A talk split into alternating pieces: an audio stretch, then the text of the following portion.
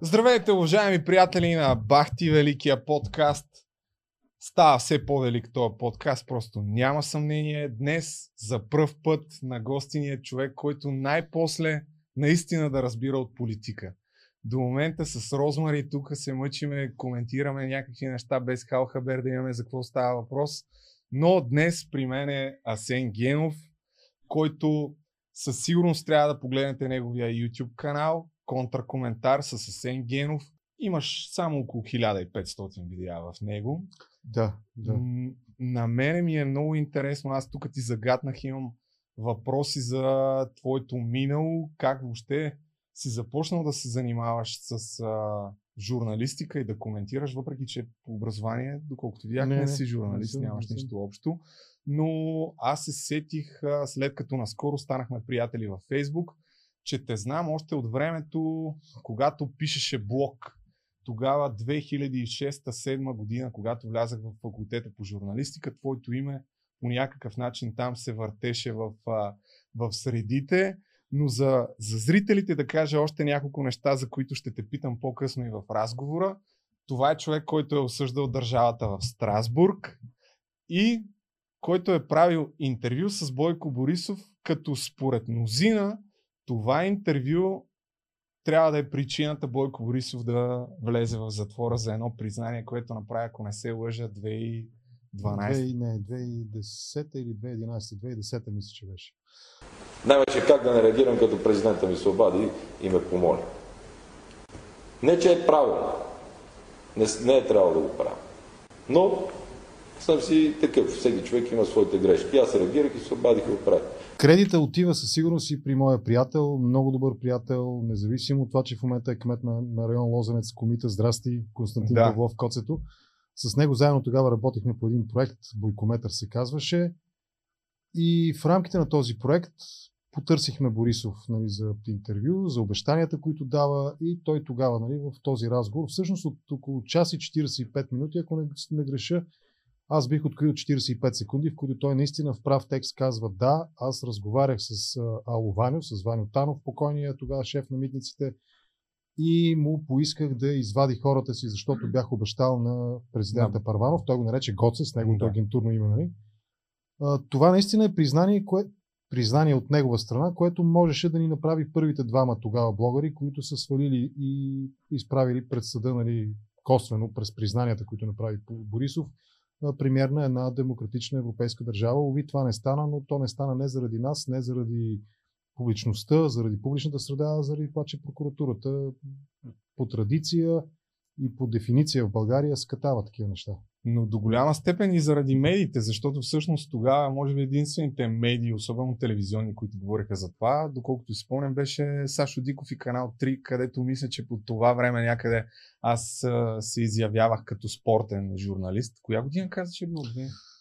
Ако не ме лъжи паметта, би трябвало да е 2010, да, най-късно значи, 2011, не, по-късно. Да, значи то, точно там някъде, 2011 мисля, че започнах да работя. Ние почнахме малко отзад напред. Значи 11 да. Но а, той всъщност началото на разговора така или иначе е обвързан с тази тема, тъй като аз си бях наумил да те питам защо контракоментар. Контракоментар на това, което гледаме по медиите ли правиш ти и mm. всъщност а, има ли нужда от такъв контракоментар? Първо, парадоксално и то и комично, всъщност аз благодарение на един друг мой приятел, с когото в момента сме малко по, така, по, по, почти не се виждаме, почти нямаме комуникация, но аз все още го имам за приятел. Идеята, че може да се прави нещо с видео, се роди наистина преди 5-6 години, може би, ако не и малко повече. Тогава в квартала, който напоследък живея, един блок саниран от ГЕРБ по програма европейска, с европейски пари и българско съфинансиране през парите на българските накоплаци, Целият калкан на един 8-етажен блок, стиропора се отлепи и падна. И аз бях наблизо и това нещо го стримвах на живо. Нали? Показах, ето вижте, облепването на блокове с стиропор от герб, нали? какви резултати дават. Цялата, цялата фасада беше един калкан нали? на блок беше паднал. И това нещо събра, докато го излъчвах на живо, събра хиляди зрители нали? в момента на живо. И аз реших, че това е добра идея да се включвам всеки ден по някакъв начин във Фейсбук, нали, да се включвам и да правя някакви коментари. Първоначално мисля, че го бях заглавил работното заглавие на тези видео включвания, видеорепортажи беше ня... некои съображения, както другара Живков ни казва, некои съображения. После мисля, че минах през идеята радостни новини. И разбира се, след 13-та година, когато Манолова въведе термина и практиката на контрапротестиращите, да. изведнъж по някакъв начин, постепенно, от радостни новини и от някои съображения, словосъчетанието контракоментар се роди. Вече съм го регистрирал търговска марка, не може да се ползва от други. Благодаря на приятел адвокат, който ми помогна, Емо Георгиев. Здрасти, Емо. А, та, така се роди тази идея, контракоментар. И наистина идеята ми беше да даже не да допълвам, колкото да вкарвам в своите коментари и вечерни. Тогава бяха 30 минути, после станаха 45, сега са около 1 час нали, всяка вечер. Да вкарвам информация, новини, които излизат извън фокуса на мейнстрим медиите. И това е идеята. Контракоментар през липсата на информация по важните за мен неща и за, и за в някаква степен и за моята аудитория, които не ги виждаме в мейнстрима. Това е идеята. И това, което сега видях, особено покрай войната в Украина, каза 2013 година се започна, ти вече имаш 93 епизода, които са всеки ден, а, правиш лайв, казваш около един час, но всъщност повечето епизоди са според мен над час да, и половина. Да, така. Е. В тях много голяма част от случаите има много наистина ценна информация и ти не просто даваш а, така альтернативно мнение на мейнстрим медиите, а напоследък сякаш даваш съдържание и на медиите, тъй като аз мисля, че те разбират голяма част от а, новините за войната от, а, от теб. И сякаш напоследък така на така доста често и с а, различни телевизионни студия. Аз ще се радвам, ако наистина през... То не е подкаст, то е лайфкаст, може би е термина. Да. Допълвам наистина, добавям стойност към разговора за войната. И да, откакто започна войната, всяка вечер, буквално нон-стоп, без прекъсване, имам гости и се стараме да обсъждаме, да допълваме по някакъв начин политическите, економическите аспекти, социалните аспекти. Беженците е много сериозен проблем. Канят ме, канят ме напоследък. Факт, не мога да, да се оплача, ако така стои въпроса ми, да съм недоволен, примерно. Но, но, но за мен идеята за контрагледна точка, в смисъл на допълваща, е все още актуална. Защо? Погледни как се поднася информацията за, за Украина, за войната в Украина. Винаги по правило, или айде доминиращо, не 100%, но доминиращо новината, новините, информацията от Украина за Украина от украински политици, от Зеленски, от а, Дмитро Колеба, външния министр на Украина. Тя винаги е допълваща, винаги е опровергаваща и винаги е съпътстваща. Водещата новина е обикновено руската гледна точка. За съжаление. И, и в този смисъл аз, аз съм говорил и с украински политици, и с украински анализатори, историци, и журналисти украински. Аз се опитвам да изместя фокуса в моя, в моя лайфкаст, в моя канал в контракоментар, да изместя фокуса и новините от Украина за Украина да са водещи. И, и, и, и ако има как? някаква руска информация, тя да е опровер... нали, не опровергаваща, а тя да е догонваща. Смятам, че в този конкретен казус Русия нападна Украина, информацията от Русия трябва да е догонваща, а информацията за Украина от Украина трябва да е водеща, защото справедливостта е на страната на Украина. А и те, а, самите позиции на руското правителство са толкова абсурдни, че те са адски интересни. Значи, ако проследим развитието нали, на доктрината руската, пропагандата, така. Само да те да, питам, да, как да, си да. събираш информацията? Защото ти, ако не се лъжа, говориш руски, английски. Да, колко... руски, английски, да, и български. От, а, от колко места така. И, бъл... и български. черпиш информация, имаш и телеграм група, в която редовно също споделяш новини. А, основно, основно, да, основно следя няколко открояващи се канала в YouTube а, сега, ако изброя 3-4, ще пропусна неволно няколко, но примерно има няколко руски, рускоязични, руски и украински ютубъри, които дават изключително добра информация. Рестович дава информация добре и редовно. Марк Фегин има много добър канал. А, настоящее време правят изключително добри репортажи. Кой още? А, на, на, на Навални групата прави добри репортажи. Юрий Швец има един също, той е руски, в Штатите живее в момента, бил е някога агент, свързан с КГБ. Тоест има откъде. В смисъл, в Телеграм канал, в канала на контракоментар в Телеграм платформата, там допълвам също и в самата Телеграм приложението, платформата Телеграм, там също следа няколко канала, уви следа и няколко руски нали, пропагандни аутлета, защото добре е да си сверяваме часовника и с другата гледна точка, дори тя да е фейк, дори тя да е пропагандна, лъжлива или да не ни харесва. Нали? Добре да... Така че многообразни са десетки, десетки канали и разбира се, имам добри приятели журналисти, които също така понякога ми насочат вниманието, дават ми нали, нещо, ако съм пропуснал. И силата на социалната среда, социалните да. мрежи е много важно. Ева на всички тия хора, които следят и в контракоментар, и в YouTube, и в Facebook, които ме следват, от тях също много често получавам адски ценна информация. Аз се надявам, че наистина днес така ще получиш а, свежа буст. аудитория, която буст. ще разбере. Бустерна доза. Не знам колко ще е буст, но да, съветвам ви наистина да се абонирате за канала на Асен Генов, но имам, аз ти направих тук една забележка преди да почнем. Да. Тъмнелите и заглавията са ти много зле. По никакъв начин не провокират хората да, да цъкнат на едно видео и в крайна сметка ти според мен си доказателството за това, че колкото и ценна информация да има в един канал, за съжаление в негативен смисъл, ако нямаш добър тъмнел и заглавие, хората реално няма, няма как да, да разберат за това нещо. А, ти тъмнелите от това, което се вижда, правиш просто някакъв скриншот, карваш да. един надпис с името. Или взимам снимка на госта. Да. И трябва да го промениш това по някакъв начин, но може така след... Знаеш ли, в мое извинение, нали, това е като в съда, да. нали, съдята ни пита накрая, нали, какво пледираш, и кажеш guilty, not guilty.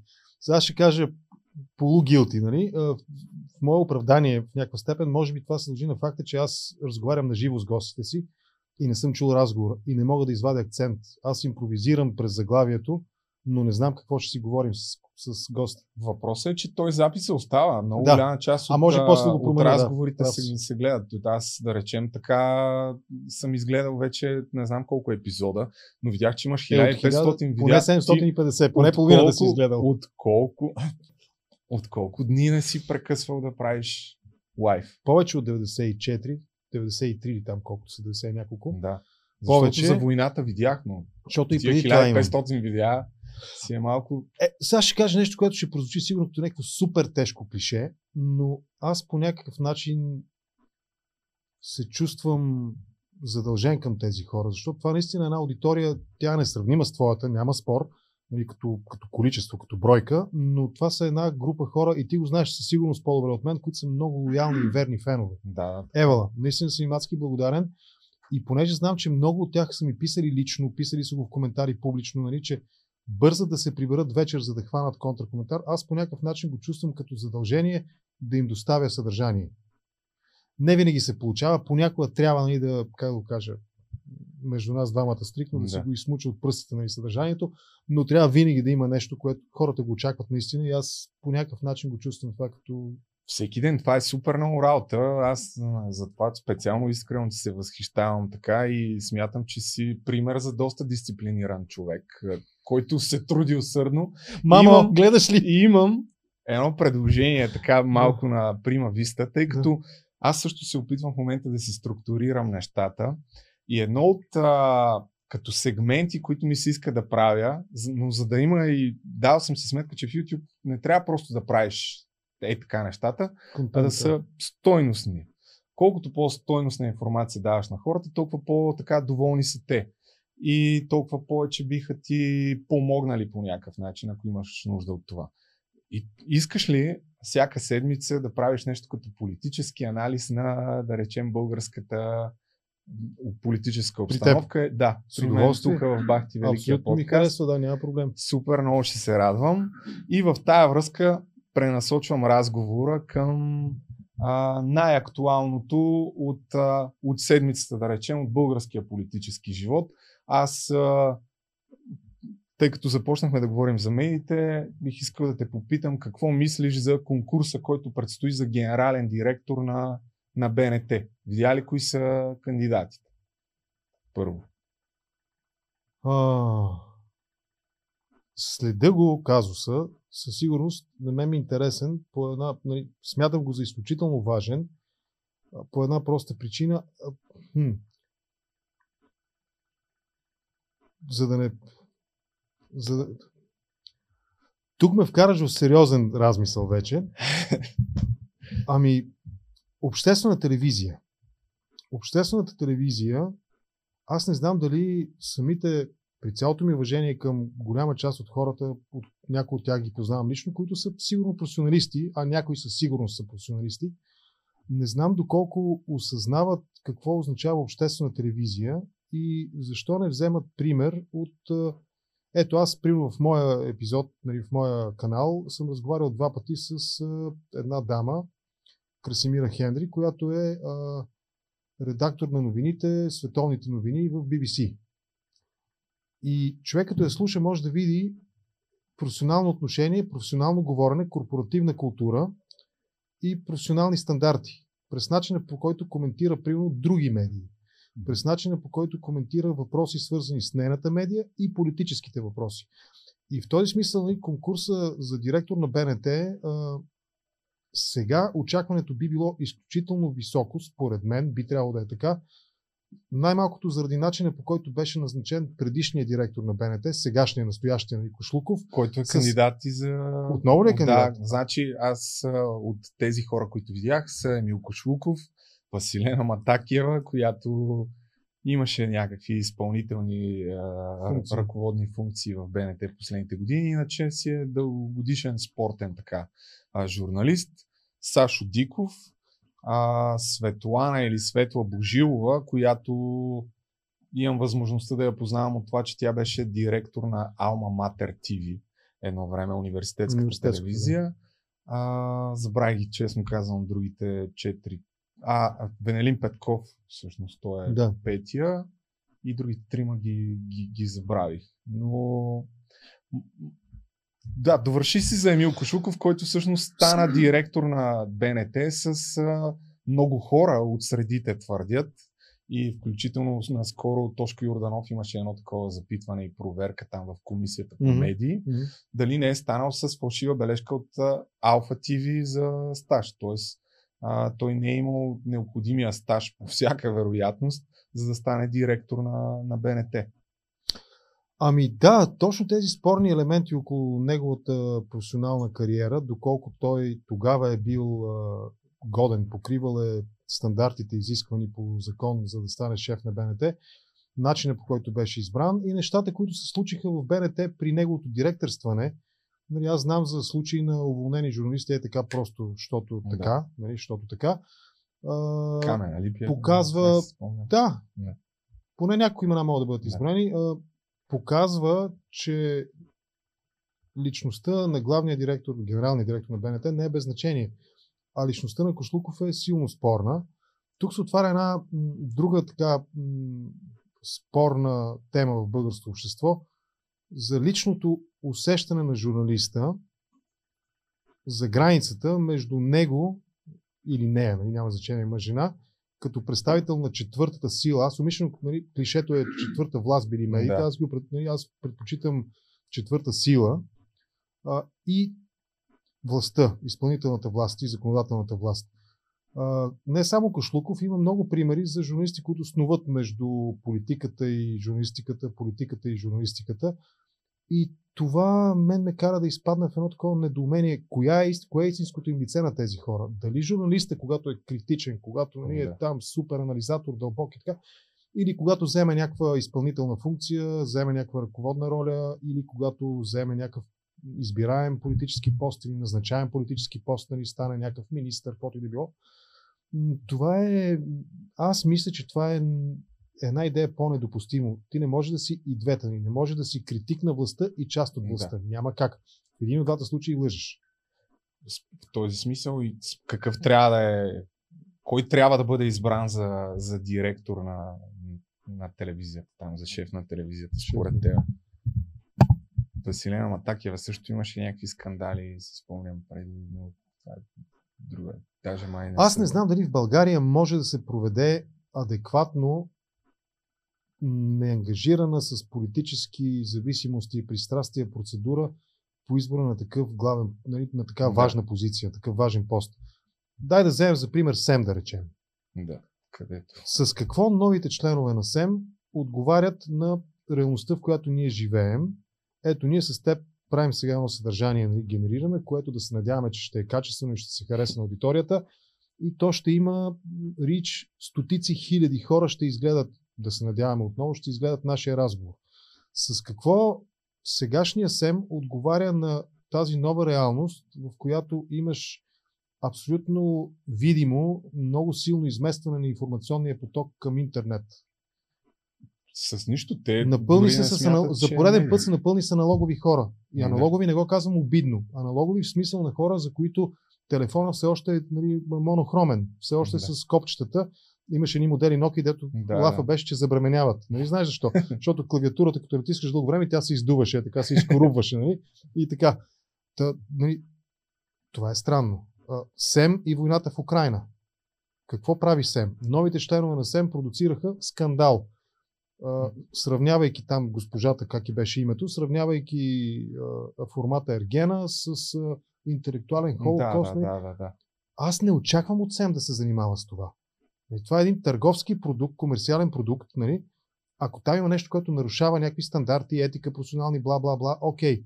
Но иначе да оценяваш интелектуалното ниво на едно предаване, ми то под същата тази логика аз мога да кажа, че СЕМ е медиен холокост в България в момента, примерно. И в същото време един от сменените членове на СЕМ, Бетина Жоте, отива, отива да работи Е, това е това основане на журналистите между властта и нали, журналистиката. Властта и журналистиката. Да. Одиозна личност, генерирала месеци наред, години, може би вече протести срещу себе си. Ти като, аз съм е виждал по протестите, нали, да се появяват и ходим само там и изведнъж се аз приземява като, в кабинета на главния Аз като човек, който е работил цели 6 месеца в телевизията на Сашо Диков, смятам, че трябва да изберат него, защото това, което чух от него, той иска да направи всъщност основния фокус на телевизията да бъде да бъдат публицистичните предавания. Нямам, да... не мога да кажа, не мога да изразя мнение, наистина, да. защото а, мисля, че надхвърля малко нали, моя капацитет. Примерно, ако аз трябва да гласувам нали, между тези 5-6 души, може би ще помисля сериозно, ще прочета, ще се запозная нали, с биографията им. Ще ги слушам с интерес, ще ги слушам. Ако има публични изслушвания, в смисъл стримвани изслушвания, както имаше нали, при предишните, ще ги слушам и да им чуя концепциите. Но аз очаквам от, от БНТ да наистина да вземе тази роля на обществена телевизия, да се професионализира малко повече по отношение на качествените новини, що не е качествена публицистика, бил съм му на гости там на един, който води сутрешните събота и неделя предавания. Там също много често новините за войната, примерно, да. са новините, които ще видя по първи канал. Да, да. Мисля, че Георги Любенов да. се казваше. Да. Канил ме, нали? Казвам го с Еми, аз, факта, че аз съм като човек, който е по къси гащи, мисля, че мога да си позволя да избера шефа на Българската национална телевизия. Така или иначе, най-вероятно няма да ви Затрудни ме. Да Признавам, че ме затрудни. Нали? Ами добре, дай да видим тогава коментара ти да. за някои от другите събития на седмицата, набързо от българския политически живот. А, тъй като ми се иска да поговорим и за някои от фалшивите новини за войната okay. в Украина. А, за газа, да речем, това, което се коментираше, предсакаха ли ни големите европейски сили, Не. Италия и Германия, се говори, че в крайна сметка ще платят а, така в. А, много им се иска, да. Много им се иска на руснаците, на руските пропаг... Знаеш ли къде е пропагандон? Не. Пропагандон било комбинация от а, пропагандист и как беше руска думичка, дали не беше гандон, което е игра на думи и е кондом на практика. Тоест пропагандон е пропакондом. Нали, да. На български, може би, трябва да се обясни като пропакондом. Пропагандоните, руските, много им се иска това да е така, но доколкото аз знам казуса и го следа, Георги Ангелов, покани го някой път, Жор Ангелов, да, той е економист, в смисъл, ти си решаваш да, да. Много ясно, аз... Той е изключително компетентен економист, може да говори много за газа, аз го следа него и внимателно му следа коментарите. Един от многото, които могат да коментират, разбира се, не е единствен. А, доколкото аз разбирам, казва се кога се счита сделката за финализирана? При плащането в евро или при ревалутирането в рубли? Европейската комисия и санкциите биха били спазени, ако сделката се счита за финализирана, за приключила при плащането в евро, а пък после Газпром, ако искат и в монголските углици могат да рефинансират, да. Нали, да превалутират, това е техен проблем. И в този смисъл няма обективна, проверена и достоверна информация, че която и да било европейска страна, член на Европейския съюз, е приела да плаща в рубли, в смисъла сделката е финализирана, когато руската страна е получила рубли. Доплаща се в евро разли... и там вече те каквото искат. Нали? А разликата, нали, защото сега, доколкото видях аз Германия и Италия, мисля, че излезе информация, че ще плащат, ще открият сметки такива в а, Газпром банк. В, в рубли. Банк, да. да но, но в момента точно това, което и ти казваш, превеждат сумата в евро и тогава вече се счита сделката за завършена, докато това, което искаха руснаците от нас, ако не се лъже, превеждаме в евро и след това а, влиза Централната банка по някакъв си техен курс. Те решават кога и как и за колко, а, по какъв курс да обърнат тези пари. Чак тогава се счита сделката за завършена. Поне аз нещо такова разбрах. Ами аз мисля, че не сме, не, никой, нито една европейска държава от ЕС не е прияла нали, тези условия на Путин. Те са на Путин на практика. Там има някакъв указ подписан от него да. и така нататък. И мисля, че няма и да бъде прията усилията на Кремъл наистина са насочени към това, колкото може по различни дамари. Не знаеш какво е? Не. Е, дамар е камъноделците, нали, като дялат ага. камък, една бяла жилка, примерно в мрамор, има една бяла жилка, като удариш на излетото по дамара и камъка се цепи по дамара.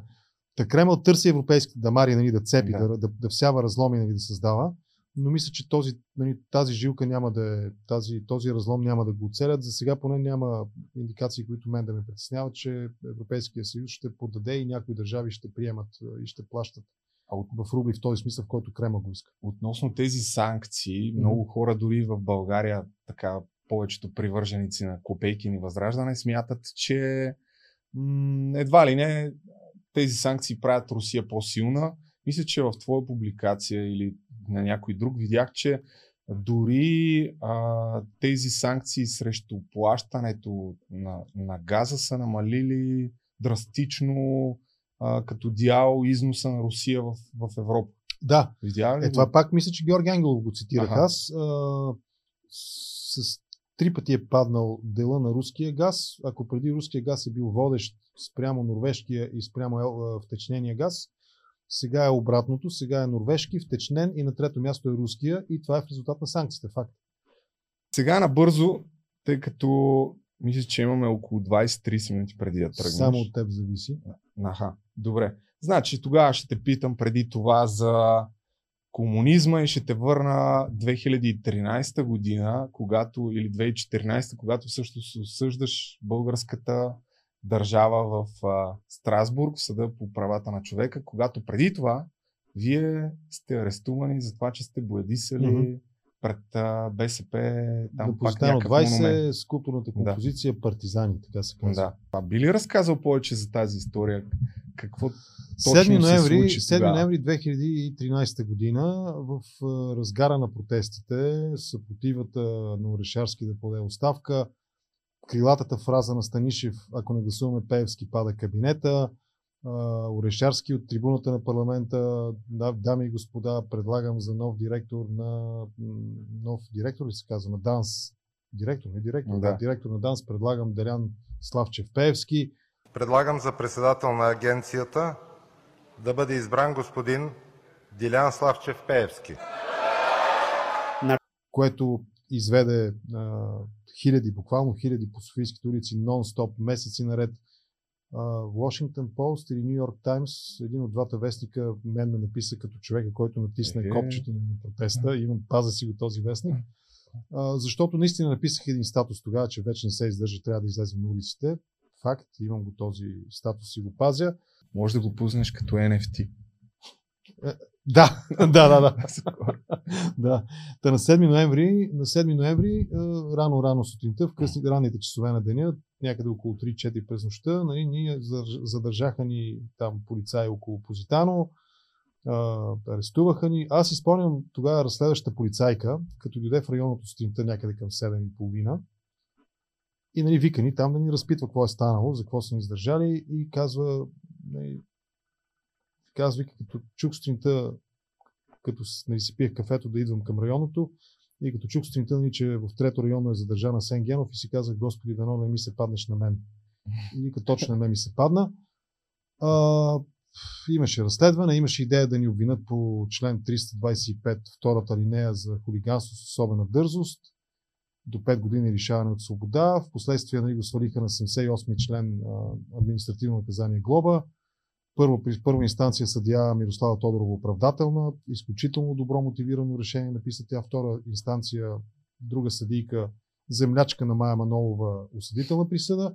И така се стигна до Страсбург. И Страсбург се произнесе наскоро, преди няколко месеца, 4-5 месеца. Не, то делото на практика, мисля, че 14 година в края, мисля, че вече беше ага. в Страсбург. Нали?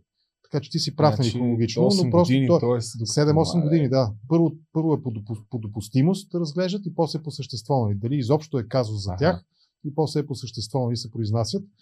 Българските съдии не участват, доколкото знам. Това е правилото ни. Ако държавата, от която е съдия, не участва в вземане на решението, за да е максимално ни безпристрастно. И преди половин година нещо от труда вече беше окончателното решение на Страсбург, според което нали, той осъди, отсъди в наша полза, моя и на Светелина Сърбинска. Да.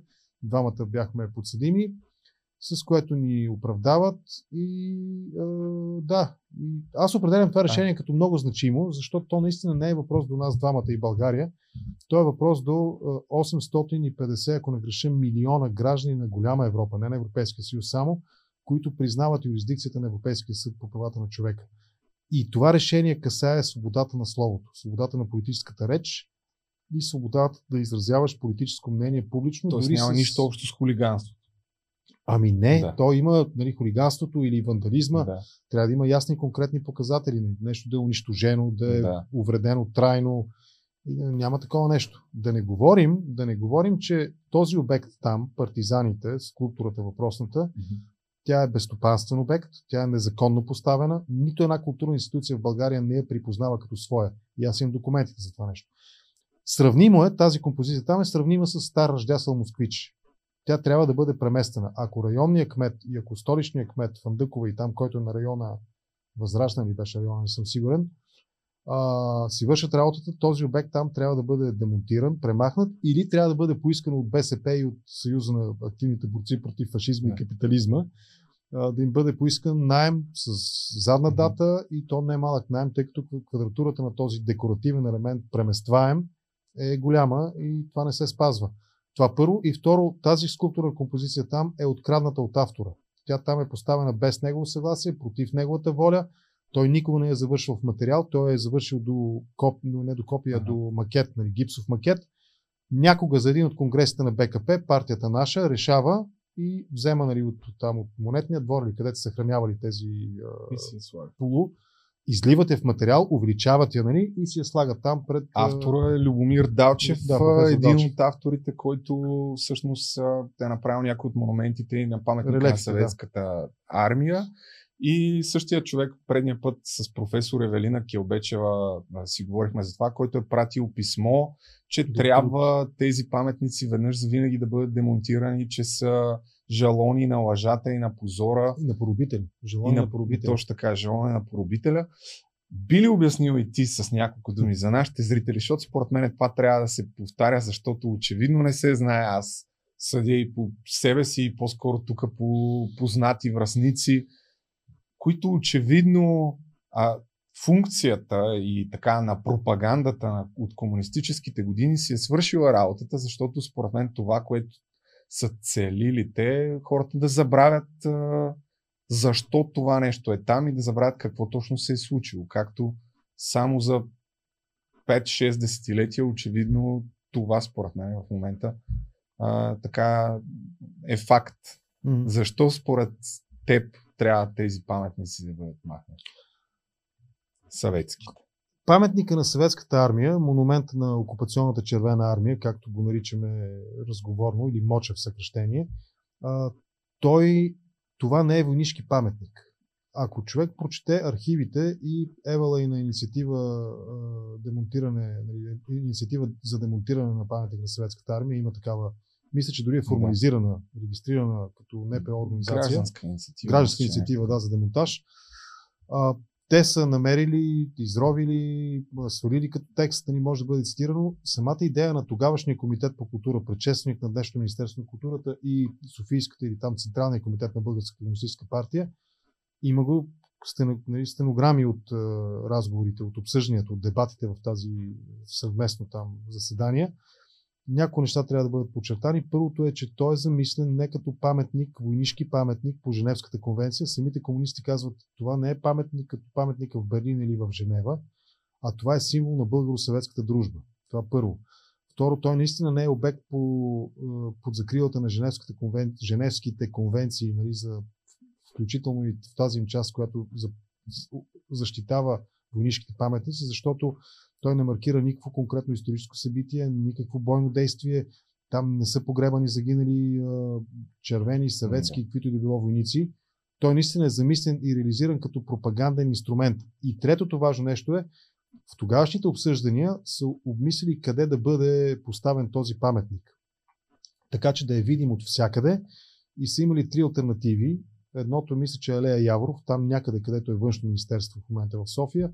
Другото е настоящото място в Княжеската градина, срещу Софийския университет. И третото място, скандално, ако, понеже не успяха през 25-та година, 1925 да разрушат църквата Света неделя, са обсъждали като възможност на местото на църквата Света неделя да бъде издигнат този паметник, избират княжеската градина, с което за щастие запазват този прекрасен храм, паметник, храм, той е и паметник нали, на първия най-мащабен, до, мисля, че до, до, до атентатите в Нью Йорк, най-мащабния терористичен акт, да, извършван точно. някога. Не, и в този смисъл нали, този паметник, заедно с Алешата в Плодив, заедно да. с гащите във Варна и още няколко подобни обекти има, те са стотици на практика, този те са пропагандни. Е, той е, потърси го, ако намериш снимка, аз ще ти пратя, нали, може да сложиш в видеото да се да. види.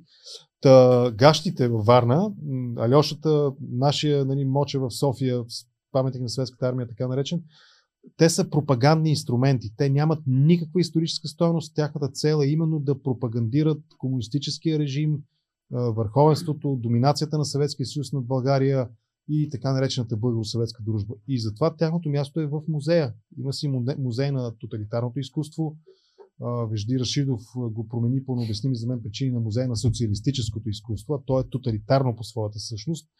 И там да. е мястото. Там има място на всички тези обекти. Който иска, води децата си, показва им, обяснява им за този строй, но не на публичен показ в публичното пространство.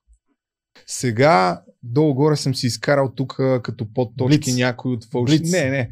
За фалшиви такива новини, които аз ще ти подавам, ти по-скоро мисля, че може да разгърнеш по-подробно, okay. да, да обясниш а, на зрителите. Става въпрос за фалшивите новини за войната в Украина. Аз а, мисля да направя едно видео по-така кратко сбито и по-добре монтирано, да изброя някои от нещата.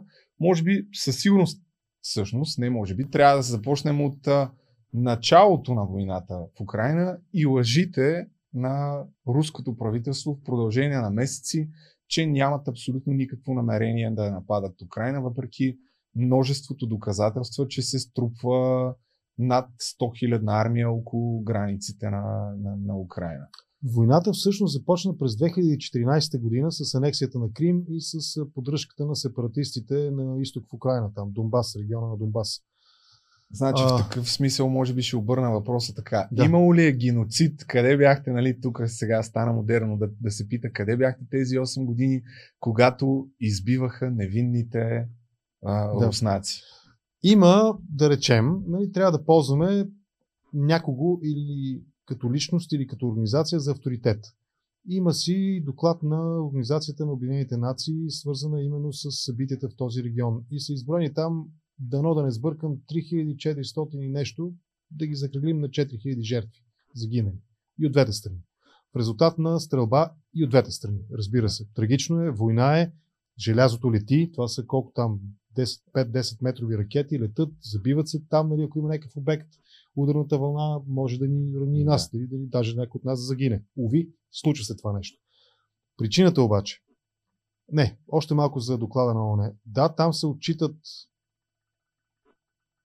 проблематични неща, свързани с действията и на двете воюващи страни. И на Украина, която защитава своята териториална цялост и интегритет, и на Русия, която анексира територия, Крим и поддържа сепаратисти нали, Донецк и Луганск. Да, има загинали деца. Трагично, жалко, недопустимо, немислимо, нечовешко, но има загинали деца. Във война загиват жени, мъже, млади, стари, деца. Но да бъде обвинявана Украина за тези загинали хора, цивилни граждани, е точно толкова непочтенно, колкото би било неправилно, ако твърдим, че само Русия е виновна и ги е избила. Война е. Във война загиват и от двете страни и в резултат на действия на двете страни. Твърдението, че в Украина някой на някого забранявал да говори на руски. Лъжа. А, категорична лъжа. Закона, който често се цитира, той има предвид да утвърди украински език като официален национален език. И дава някакъв регламент при еди колко си процента население, което говори на друг език, този език там в региона е местен, да го кажем така. Но никой никога на никого не е забранявал да говори на руски, на български или там на един от езиците на, мисля, че над 100 малцинства има в Украина. Няма такова нещо. Няма репресии срещу руснаци. А, да, вероятно някакви конкретни примери за престъпления могат да бъдат посочени и от украинска, и от руска страна, но те не са по-различни от нещата, които виждаме в България. Примерно в България виждаме кирки забити в колите с украински номера. Виждаме български бабаити, които се крият зад гърдите и гърбовете на своите жени и налитат на бой на украински мъже, нали, граждани. Това видео беше, да. Нали? Сети се за какво да. говоря, да. Тъжно беше наистина, да. Ти си спортна натура, нали? Разбираш какво е предвид. Нали? Иди се бий с него, ако си да. такъв юнак, нали? Той си такъв, нали, за жената подскача нали, зад нея и, и нали, лабе, лабе, нали, му показва там жестове. Тук ще го вкарам да го видят случайно хората, ако не се Докато говорим, да, да видят нали, кадрите, да. наистина.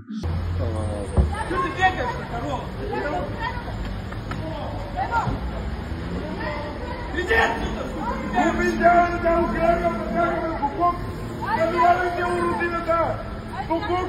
Ние ви плащаме, аз да дам пари за тебе, Букук! Пари за тебе! Я дай!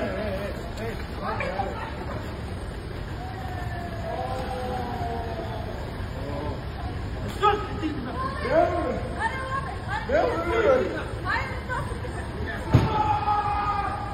Украина, курда, Украина! Е, това са украинците, виждате ли? Украинци!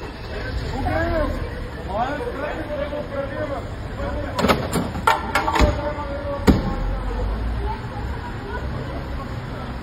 За геноцида повече от ясно е, че няма а, такъв. Геноцид в момента тече. В момента Точно тече. това ще я да кажа, защото пак видях твой пост, в който ти изкара една статистика като статус, откъде си я взел и която Наистина, за 14 милиона. Да, че има. Аз я чух тази статистика, я чух по Евронюс България, ага. телевизията, но мисля, че и другите телевизии цитираха нещо. Това е статистика на ОНЕ. Към днешна дата 100 милиона души са принудително разселени беженци от война в цял свят глобално. И от тези 100 милиона, 14 милиона са украинци, като в това число нали, влизат и а, 5 или 6 милиона извън границата, избягали извън Украина и а, останалата бройка, колко са там? 8 милиона, примерно, са вътрешни. 7, 8, 9, 10 милиона са вътрешните беженци, които бягат от размирните военните райони към по-мирните, там където по-малко ракети долитат и по-малко бойни действия се водят. Това е статистиката. Това е официална Това статистика. 20% от населението на, на Украина. Аз ако не се ами лъжа, да. тя е около 40 милиона. 42-3 милиона без нали, Донецк, Луганск, тези територии, които в момента нали, от 2014 не са подконтролни в известен смисъл на Украина. Да. в а, този смисъл. Нали, а, а виж колко интересно, значи, е, за геноцида, който се осъществява, аз напоследък използвам и думичката демоцид, унищожаване на държава, обезлюдяване и унищожаване на държава. Не е съвсем точно, но това е смисъла. Руската пропагандна машина започна с денацификация, мина през какво ли не, появиха се публични статии и коментари в руските медии за това, че трябва да се проведе деукраинизация, значи денацификация, деукраинизация което означава и културно заличаване на този народ и на тази нация. И в момента се говори за русификация на тези райони, които са подконтролни на Русия. И с Мариупол върват камиони с големи плазми, които облъчват с пропаганда. Сега едно гледаме филм да. по сценарий на Оруел, примерно. Децата се така, принудително русифицират. Бежанци насилствено изселени в Русия от Украина също се сменя тяхната самоличност и идентичност. Това е геноцид и това е демоцид. Както и да го наричаме, Русия в момента осъществява геноцид в Украина. И аз съм сигурен, че ако не утре в други ден, след година-две, когато нещата поутихнат, да се надяваме по-скоро, ще се говори сериозно за много по-тежки военни престъпления от стотина или там колко бяха жертвите в Буча, няколко стотин души в Буча. Не, че това е малко, нали, ще се говори за много по-тежки и мащабни военни престъпления, включително и за геноцид. А, като каза Буча, ето и това е едно от нещата, които съм си отбелязал, за което дълго време а, се говореше тук първо а, позицията на възраждане и на пропутлерските защитници беше нека преди да се направи разследване да не взимаме страна и да, да, не, да не заемаме ясна категорична позиция кой точно е убил тези хора, които да, да, улиците. какъв беше? Зомбито. Има... Зомбито на да. Тодор Живков говори от устата на възраждане. Той ни това каже да се снишим, да отмине бурята, пък тогава да се огледаме, да видим на къде духа вятъра. Към днешна Няма дата, какво? 93 дни от началото на войната и не знам колко след като стана ясно, че а, има толкова трупове там в Буче, след като се отелиха руските войски. Има ли грам съмнение, кой всъщност е направил това престъпление? Ами, има достатъчно доказателства и факти. Ето, депутат от, депутати от България бяха там. Свещеника на църквата в Буча разказва пред българските депутати. Един от тях аз разговарях с него, Балабанов от, от, Има такъв народ. И свещеника каза, мен ме пощадиха, защото бях с расо и с кръст и ми казаха да гледам, да помня и да разказвам какво се е случило. И 97 души, разстреляни от упор в тила, с изстрел в главата, с вързани ръце, пред свещеника от руската армия. Има идентифицирани руски военни части, руската военна част и конкретните лица физически, които са били там. Има спътникови снимки, които показват труповете още по времето, когато руснаците руските, руската армия е контролирала това предградие на Киев, на градчето Буча, което ние като казваме градче, то мисля, че по население е колкото, не колкото Пловив, но 30 и няколко хиляди, 40 хиляди души мисля, че живееха в Буча. Тоест сравнимо е с един средностатистически български град. А, всичките митове около пушещия труп и около изправящия се труп бяха раз, раз, раз, раз, раз, как се казва, раз, раз, разбити това е заради огледалото страничното. Не ти си шофьор, не нали? да, знаеш, да, на по-новите да, автомобили, да.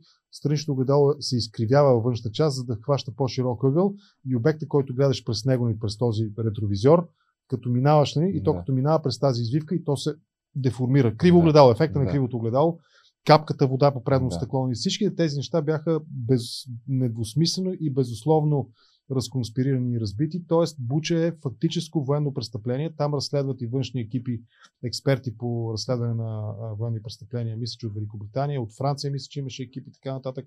Не само преди седмица, може би, актуалната информация беше, че в Украина руските военни части са извършили, тогава бяха, мисля, че 9000 отделни случаи на военни престъпления. Сред тези случаи са, примерно, изнасилване на момиче пред очите на родителите им, и след това убийство на това дете. Десетки, може би стотици изнасилвания на не само млади жени, а на момичета. В смисъл, още по-жестоко престъпление е това. А, убийствата на цивилни граждани, предшкосването и мародерството, унищожаването на архитектурата на градовете. Е, сега обаче ще те питам нещо, за което няма как да отговориш. Оле, Биолабораториите в Украина. Това е... Ох! Една друга опорка, която и небезизвестни ютубъри са ползвали в няколко видеа и въобще и по медиите намират така сериозно присъствие. Не, не, виж, виж ти, ти представяш си първо. Нали, намери а. събеседник, аз мога да ти препоръчам, ако искаш също един готин събеседник по темата, който да е експерт по, не знам, биология или коя ще е ботаника ли ще е, нали, орнитология ли ще е, какво точно ще е, ще е експерт в конкретната наука, който да обясни този прост механизъм, създаването на а, ДНК биологично оръжие, само, само разсъждава върху конструкцията. И това ДНК оръжие, там биологично оръжие, то се пренася през пернатите, нали, прелетните птици, да. но засяга само руснаци. Първо, кой е, е етническия код на руснака? Какво значи руснак? Борятите ли са руснаците? Кои са руснаците? Нали? И как точно по ДНК-то ще ги удари само тях?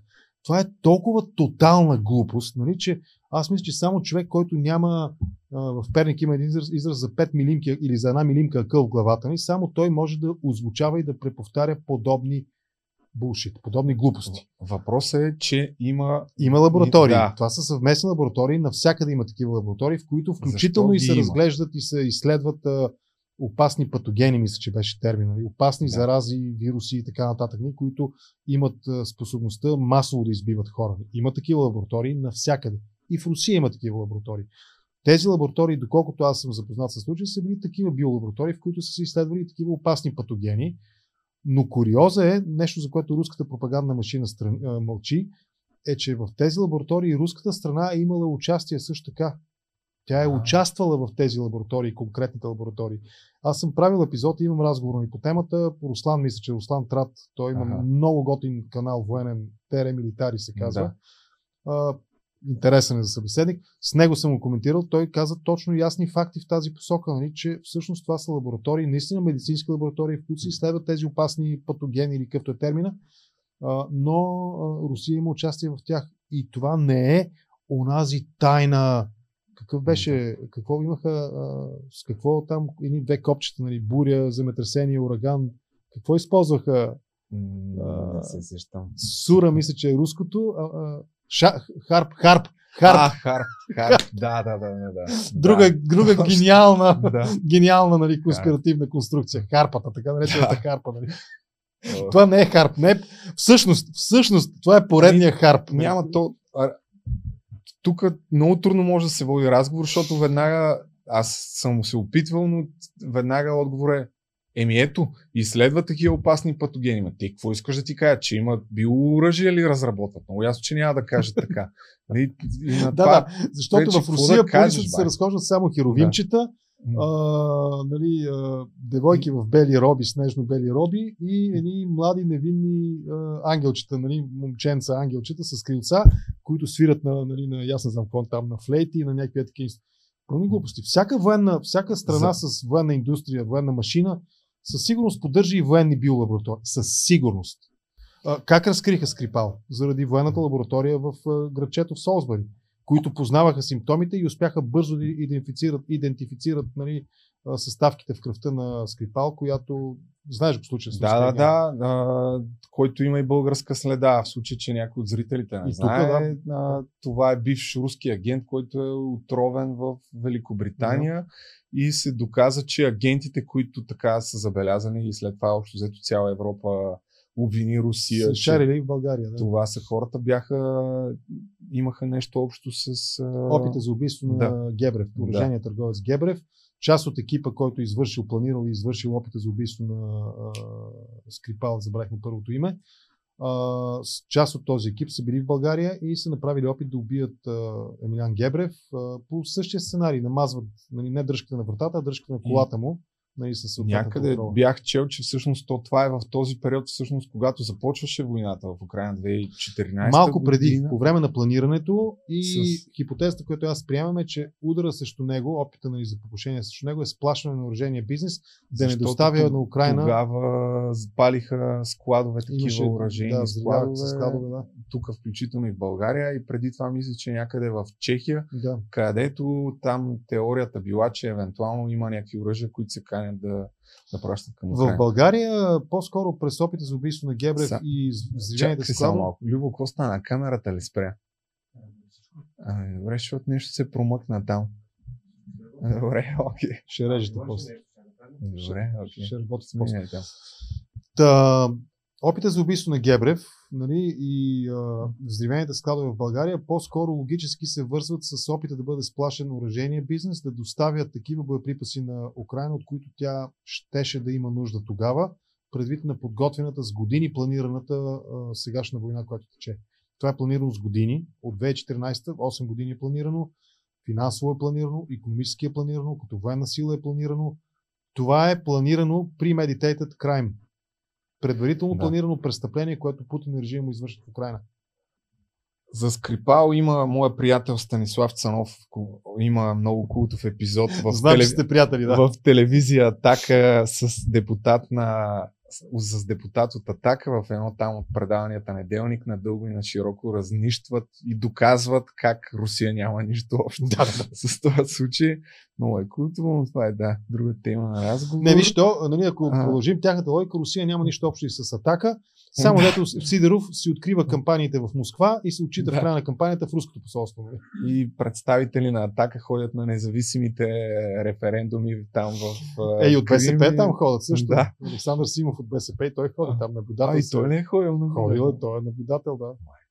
Между другото, той ми беше, във Фейсбук ми беше приятел, но след като почнах да а, поствам такива неща от февруари месец против а, войната и ме махна. Сега наскоро ми предложи. Това е защото ти си, нали, ако нали, приемем, че в момента нали, Давид и Голят нали, са в едно студио, ти си гиганта, нали, сравнено с аудиторията, аз съм, нали, той ме ме търпи. С него сме, нали, говорим си, даже си пишем от време на време си, разменяме си реплики с, с Сашето си. А, ами добре, дай набързо за Слушай. това, което гледах по нова телевизия го коментира. Нещо, което според мен не стана много ясно в широка широката общественост за спасените български моряци. Те кой ги спаси и кой ги плени? Първото нещо, което трябва да помогне да си структурираме после мисълта и крайната оценка на ситуацията е Чи го търсят, чи го дирят руснаците в Украина. Мариупол беше окупиран от руснаците. Пристанището е част от Мариупол. Азовско море, Украинското черноморие, крайбрежие, нали, Черноморско крайбрежие, е блокирано от руските части. Този кораб не може да излезе от там без някакъв сериозен риск заради руската окупация на, на, на Мариупол. Оттам насетне, а, защо те не са си тръгнали е въпрос, който трябва да бъде задаван на моряците, ако им е бил осигуряван кордон хуманитарен, но примерите, които сме виждали още от началото на военния конфликт през 2014 година, че ако руснаците осигурят хуманитарен коридор, вероятността те да обстрелят тези, които тръгват да се евакуират по него, е близо до, близо до 100%. Тоест, аз не вярвам на това, че. А има и достатъчно факти, че руснаците са проваляли един-два пъти, няколко пъти хуманитарни коридори в Мариупол. И в този смисъл, това, което аз се опитах да обясна тогава, е, че всъщност тези моряци, нашите българските моряци, за щастие завърнали се почти всички без капитана и още двама, които знам, че са останали там, а, живи и здрави и невредими. А, те са се върнали, те са напуснали кораба и са напуснали Украина единствено когато руската страна реши това. В този смисъл те бяха похитени, те бяха държани като заложници от руските части, от руската армия и бяха освободени, когато руската армия, когато похитителите решиха да ги освободят. Това е моята интерпретация. Аз непрекъснато сякаш чувах как украинците са ги пленили и руснаците са ги освободили. Е, как са ги пленили украинците? Да. В uh, окупирания от Украина, да не са ги държали в мазетата на Азовстал. Те се седяха на кораба. Като каза Азовстал, а, тук пак, може би във връзка с това, че друго много повтаряна такава опорка, украинците ползват цивилните за жив щит, а, Русия прави всичко възможно, за да има възможно най-малко да. жертви, включително и за този завод го имаше това някъде го, го коментирах, че за това Русия толкова време не може да влезе и там да завземе този завод, защото всъщност украинците не. от батальона. Завода, Азов, понеже ползва... той има излази на пристанището, доколкото аз съм запознат с случая, има страшно много катакомби, подземни тунели, канали, коридори, които нали, там са свързани с неговата дейност, когато е работил като завод. А, има достатъчно кадри отвътре, снимани отвътре от а, хора, които са се криели, от украинци. А, има достатъчно, сме видяли вече и хора, които са евакуирани в последствие, когато бойците от Азов нали, сложиха оръжие няма нищо сериозно в потвърждение на тезата, че някой бил държан там на сила. По-скоро обратното, там са се криели цивилните, а пък бойците са отбранявали. Всъщност те са герои наистина. Те изпълниха своята функция, аз бих казал, близо до съвършеното изпълнение. Тяхната цел беше да задържат колкото може руските части и те ги задържаха колко? Мисля, че повече от два месеца нали, беше под обсада конкретно завода Мариупол нали, като цяло и конкретно завода беше под обсада. Така че това също е поредния кьорфишек поредния кърфишек без никакво основание. Ами само още нещо ще питам и ако ти се сещаш за някоя друга такава фалшива новина, която си струва да бъде а, спомената, а, за ЖП гарата на Краматорск. Краматорск. Мисля, че се казва. Там града. имаше няколко спорни, да, Краматорск. Имаше няколко спорни момента. Там един беше свързан с самата ракета, чието име в момента няма да се сетя как се казваше. Точка Т. Да, беше? нещо такова беше, такова, да. но твърдеше А, се, че... че е била Русна- извадена от Да. въоръжение, но това не е така. Има достатъчно кадри, видеокадри от е, маршове военни такива паради в Русия през 2020 или 2021 мисля, че дори е, на които се вижда точно тази точка Т или там, както се казва тази ракета, на въоръжение в руската Да. част. Е, има една интересна организация, мисля, че е формал, неформална в момента, Conflict Intelligence Team. Това са рускоязични, мисля, че украинци екип, а може и да са руснаци, не е толкова важно, които млади момчета, които изследват информацията и се опитват да анализират и да предоставят анализи. Те по начина по който лети, пада ракетата, периметъра и така нататък, доказват през няколко нали, триангулация някаква правят, показват, че всъщност вероятността тя да е изстреляна от контролирани от Русия територии е много по-висока, отколкото вероятността да бъде изстреляна от Украина. Тоест, лъжа е, че е украинска, недоказано е твърдението, че е украинска и много по-вероятно е тя да е изстреляна от руснаци. Подобен сценарий беше при MH17 полета на малазийския полет над Украина. Да. Тогава отрицанието руското беше, нали, изобщо не се е случило, случило се, ама не сме ние, нали, не сме стреляли, Да. стреляли сме, ама не по самолета. Нали, постепенно отричаха всяка поредна лъжа и в крайна сметка, именно благодарение на разследващи журналисти и екипи, стана ясно, че руски и контролирани от Русия военни части, паравоенни части са свалили този Боинг, също и с гарата в ЖП гарата в Краматорск. Също. те непрекъснато да, упорките, които се ползват за да се опровергае нещо е не. Това, това, това е фейк нюс, нали? Ние не сме го направили. Говорим с теб за изключително добре смазана централизирана машина за дезинформация. Да. Значи тук не говорим за някакви самодейци. Всяка една група. В Телеграм има десетки групи с по хиляди последователи. Някои може би отиват към стотици хиляди, в които се спускат централизирана, добре обработена, добре емоционално структурирана информация, всъщност дезинформация, фалшива, фалшива, фалшива, фалшиви новини, които има за цел да променят наратива за войната, да променят разказа за войната, оттам да променят и усещането у у обществата. У руското там е ясно. Там, нали, там обективното мнение мисля, че е окончателно убито. Нали? Не съществува да. такова. Но идеята е да се убие, поняк... да се промени по-скоро а, усещането за войната в обществата, европейските, западните общества и ако може да се спечелят симпатии точки за Кремъл. Говорим за много добре смазана машина, руските медии, а, социалните мрежи, фейсбук групи, телеграм канали, централизирана евала. В смисъл, нали, Аз понеже се интересувам и от криптовалути, не случайно, може би, едни от най-добрите в а, криптоскамовете, които са някакви пирамиди, такива проекти, се правят именно от, а, от руснаци. Пак по един и същи Северна модел. Корея в- също са много добри, между другото.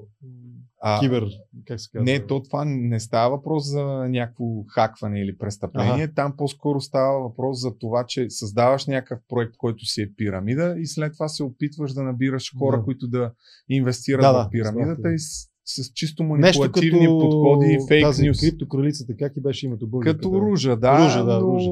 една идея по-ниско ниво. Но По-ниско. голяма- Тя толкова ли е добра? а, Ружа, тя стигна до няколко милиарда. Тя е много напред с материал. Ева на тази жена. Там е Напред е с материала. нейната, викаш. нейната история. Между е другото има много на. BBC един страхотен подкаст именно за ружа. Да, и Крипто Queen или нещо рода. да. А, аз се каня и от много време да правя видео за, това. В момента не се знае къде е. Бра, брат и всъщност е в Штатите задържан и е осъден на, на, на десетилетия затвор, мисля, че. Ако не е осъден, абе, мисля, че го осъдиха, да. Но да, това исках да вметна. И добре, аз предлагам долу-горе да приключваме. Ако се сещаш за някаква такава фалшива, значима новина, която трябва да се каже за войната. Знаеш ли какво? Аз си мисля, че може би добър финал би било да говорим нали, за благото на цялото човечество. Аз мисля, че извън шегата, ако подходим сериозно, мисля, че а, аз съм изключително щастлив, ако твоята аудитория, тези десетки хиляди млади хора, защото аз съм 20 на години по-голям от средностатистическия зрител на твоя канал, разберат нещо много просто. Войната, която обсъждаме, аз при мен 100 дена нали, без прекъсване, откакто започна 90 няколко дни, ти също посещаваш нали, няколко епизода, имаш на тази тема или преплета на темата. Тази война всъщност тя има много ясни измерения. Тя може да бъде, много малко неща могат да бъдат ясно оценени по тази черно-бялата скала, дикотомията, бинарната система. Да, не, правилно, грешно, добро, зло. Тази война тя може да бъде оценена само единствено по този начин. Имаш ясно дефиниран, ясно разграничим агресор, който извършва военни престъпления. Имаш ясно дефи, разграничим, ясно определим, определима жертва. И това е Украина. В този смисъл всички тези твърдения за някакви нацисти, за някакви... Примерно мита за разпънатото момченце в Донбас. Помниш, имаше един такъв наратив. Да, имаше интервюта, е разпънато на кръст, моля ти се. Имаше един такъв разказ, нали, руски разказ, пропаганден. А, имаше признания от авторите на този клип, че са направили фалшификация, мистификация. Точка по въпроса. Та, да, навсякъде има хора с различни политически убеждения. Хора с нацистски татуировки има и в България. Има и в Русия. Да. Има в Штатите. Има в където си поискаш. То навсякъде. един човек около Путин, такъв дясната му ръка. Нищо чудно. Глава, който... Но това, че в някаква държава имаш 110 или 1000 идиота, не означава, че тази държава е такава. И в този смисъл, наистина ще се радвам, ако все повече хора започнат да разбират, че всъщност ако човек иска да е на страната на доброто, на страната на справедливостта, на страната на жертвата, да подкрепя жертвата, оценката му трябва да бъде еднозначна. Русия осъществява военно престъпление в Украина. Украина с нищо не е предизвикала руската агресия. Украина е свободна държава, суверенна държава, демократична държава, все по-демократизираща се. Украина преди, преди, преди войната, нали, преди началото на сегашната пълномащабна война, беше започнала да дърпа в економическо, в политическо отношение на Русия несравнимо. И всъщност най-простото и тривиално обяснение е, че всъщност руският елит, Путин и надолу хората, се страхуват от това, че Украина, толкова близка до, преди началото на войната до Русия, можеше да бъде припозната като протурснаците като по-добрия пример за общество. Ето това е простото обяснение. Русия гарантира през 1994 година териториалната цялост заради отказа на Украина от ядрено оръжие, с цената на отказа на Украина от ядрено оръжие. И самата Русия наруши това, че даде гаранции за териториалната цялост на Украина, нападайки Украина първо през 2014 година и сега през 2022 година. Отговора на това обаче... Хрущов а... подари Крим. Не, а, НАТО обеща да не си разширява границите. Няма такова нещо. Няма такова е, нещо. Това ми си иска да го обясниш. Няма такова нещо. Значи първо, първо не е работа на Путин да решава коя държава ще бъде член на НАТО и коя не. Това е работа на, на, на, на обществата държави. и на самите държави, да, на обществата, на политиците на тези държави. А, второ, гаранция, доказано а, такава гаранция няма. Ако някога Елцин на чашка с някой са обсъждали такава възможност, нали, примерно с американския президент или нещо от рода, или Горбачов, да речем, да. това, не е, това не е официално подписан документ. Няма гаранция от страната, че няма да се разширява.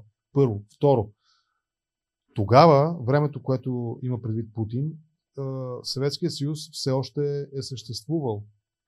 НАТО не може да поеме гаранции, че няма да се разширява към държави, които по-късно ще излезат от състава на Съветския съюз.